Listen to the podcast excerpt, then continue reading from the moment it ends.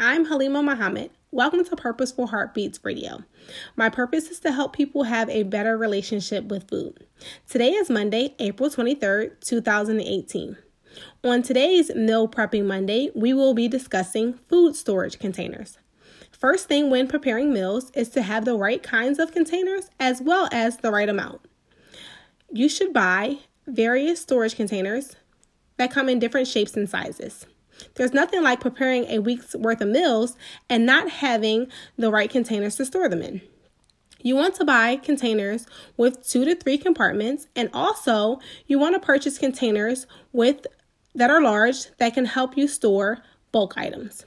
You also should buy some solid storage containers and small dressing containers.